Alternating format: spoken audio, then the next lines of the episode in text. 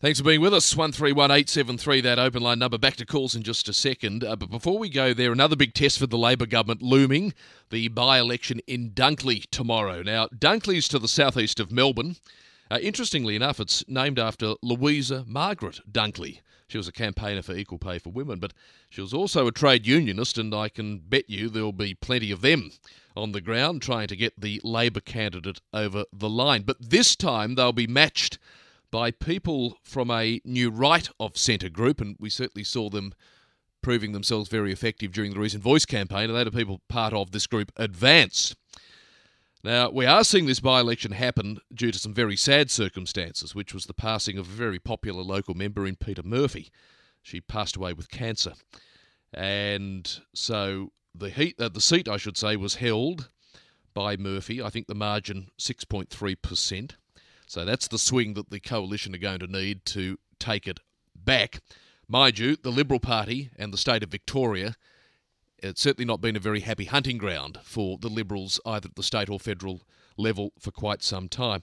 But what I want to know is what's really playing out on the ground, what's resonating for the voters in Dunkley. Ultimately, this is in their hands tomorrow. Stack will have already pre polled. Someone who is a Victorian, he's on the ground, is John Roskam, Senior Fellow from the Institute of Public Affairs. He's also associated with this group Advance, and he's on the line. John, lovely to talk with you again. Great to be with you, Michael. Just on that, that point about advanced, uh, look, I mean, this is really now the second big test for advance. Uh, the left of, as you wrote recently in the Fin Review, had a stack of, uh, shall we say, third party groups backing them over the years NGOs, unions, obviously, GetUp, let's not forget GetUp, uh, and financially and with manpower, that has given them a great advantage in many, many seats. The Liberals, up until this point, pretty much had nothing. But now Advance has come along. You've proved yourselves very successful and effective in the voice campaign, and you're in the middle of it in Dunkley. Well, that's right. And I think one of the exciting things about advance is that it has involved people who haven't been part of politics before. So during the Voice referendum, there was something like 18,000 Australians who volunteered to hand out how to vote cards supporting Warren Mundine and Jacinta Price, many who had not been involved in politics. And that's what's being seen in Dunkley. Um, you asked about what were the issues in Dunkley, and I was there at a fundraiser last weekend. And part of the reason so many people are focused on Dunkley is it is mainstream middle Australia. It's not a seat like Wentworth in Sydney or Kooyong here in Melbourne. It's a seat about 40 kilometres south of Melbourne and it is absolutely mainstream. And what people are concerned about is cost of living. They're concerned about their power prices. Net zero and whether Australia can afford net zero is coming up time and time again. Uh, issues of crime are very significant both at the state level and at the federal level, and, and people are just not sure that the Albanese government is listening. But that said, as you mentioned, Peta Murphy was a successful and popular local member, and at 6.5%, uh, the seat was once regarded as medium safe Labor. So for the um, Liberal candidate to win, an outstanding fellow who's Mayor of Frankston, uh, Nathan Conroy. It's going to be a big ask, but I think both sides are going to think it could come down to the wire. Yeah, which is going to be fascinating to watch tomorrow night. Uh, in in uh, Labor, they've got uh, the Frankston local by the name, I think, Jodie Belyea. She's up against, as you say, the Liberal candidate, former Frankston City Council Mayor, I think, Nathan Conroy. So uh, two capable candidates there. Uh, but the way you describe the whole area of Dunkley, I mean, we keep hearing about this middle Australia. I mean, that's that's open to interpretation what that really means. But the Prime Minister, certainly in the Treasury, uh, justifying the stage three tax cuts, were talking about how it would benefit middle Australia. Well, here's the first, I guess, political test whether what we assume to be middle Australia uh, are resonating with the stage three tax cut proposal.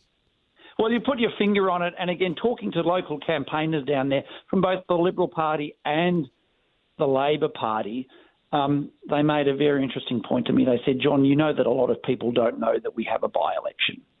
So, those of us involved in politics, those of us who talk about politics and what happens in Canberra or in Sydney or in Melbourne, uh, sometimes uh, forget that people have day jobs, people have families, um, people have their loved ones that they're looking after, and going to vote in a by election is the last thing on their mind. So, um, what will be important about the weekend is uh, whether people have identified that Anthony Albanese has broken his promise and changed the ta- tax three tax cuts, as he mentioned. And I think it was reported in the papers um, over this week that Anthony Albanese told uh, his party room that not that many people necessarily know about um, the tax cuts. So, um, at a time when the last thing people are thinking about is politics, Anthony Albanese and Peter Dutton have been in Dunkley saying, you must vote, you must think about politics, and um, whether the two major parties can overcome that indifference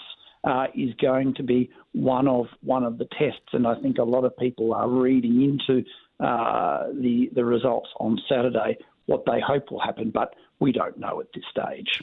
That's it. Uh, now, look, obviously, both Anthony Albanese and Peter Dutton want to win. Uh, you've been around politics a lot longer than me, John. Who needs the win more in Dunkley on Saturday? Uh, Anthony Albanese. And uh, even if he wins, what will be looked at is the size of the swing. Um, people are concerned um, that Anthony Albanese is out of touch. Um, Warren Mundine used a, a wonderful line that um, uh, he picked up from the voters in Dunkley, which is uh, there's a view that the Labor Party is the party of parties. Uh, that the Prime Minister likes to be seen on the red carpet, he likes to be seen at Taylor Swift concerts. Um, is he actually connecting? And this is what his colleagues are thinking about. Uh, the Voice was decisively defeated uh, in Dunkley. Something like 55% of the electorate of Dunkley voted no. So um, both leaders will need this. Um, uh, Peter Dutton uh, needs a strong swing to demonstrate that he's resonating with Australians, that even in a state where the Liberal Party hasn't travelled traditionally well, namely where I'm speaking from, Victoria, he needs to demonstrate that some of those seats can be won back. But I think most people would say at the moment the pressure is on Anthony Albanese more than it is on Peter Dutton but both need a good result. Uh, just interestingly, you touched on that point there about Anthony Albanese flying here, there, and everywhere to go to different concerts and different events and different sporting events and all the rest of it. Yeah, I mean, that private jet of the Commonwealth is certainly spewing a few uh, emissions, but uh, nonetheless, there, there's just more than just a bit of the Anastasia Palaszczuk about him at the moment, isn't there, in that respect? And of course, it didn't play well for her. Well, there does seem to be, especially when people are doing it tough um, when he is talking about things that are not connected to their day to day concerns. So, um, again, here in Victoria, um, we suffered blackouts a few weeks ago. Our power prices have dramatically risen. You have the Greens talking about uh, banning gas appliances.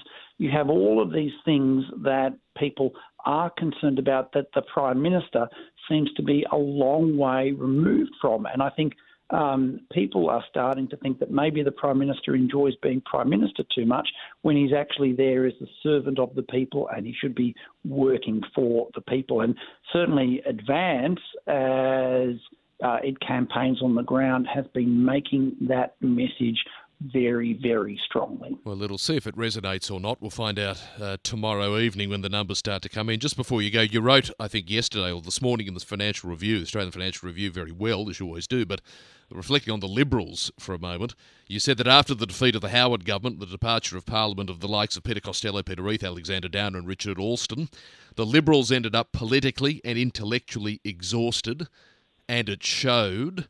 Uh, have they started to find their mojo again, the Liberals, or are they still somewhat exhausted? I think they've started to find a purpose under Peter Dutton.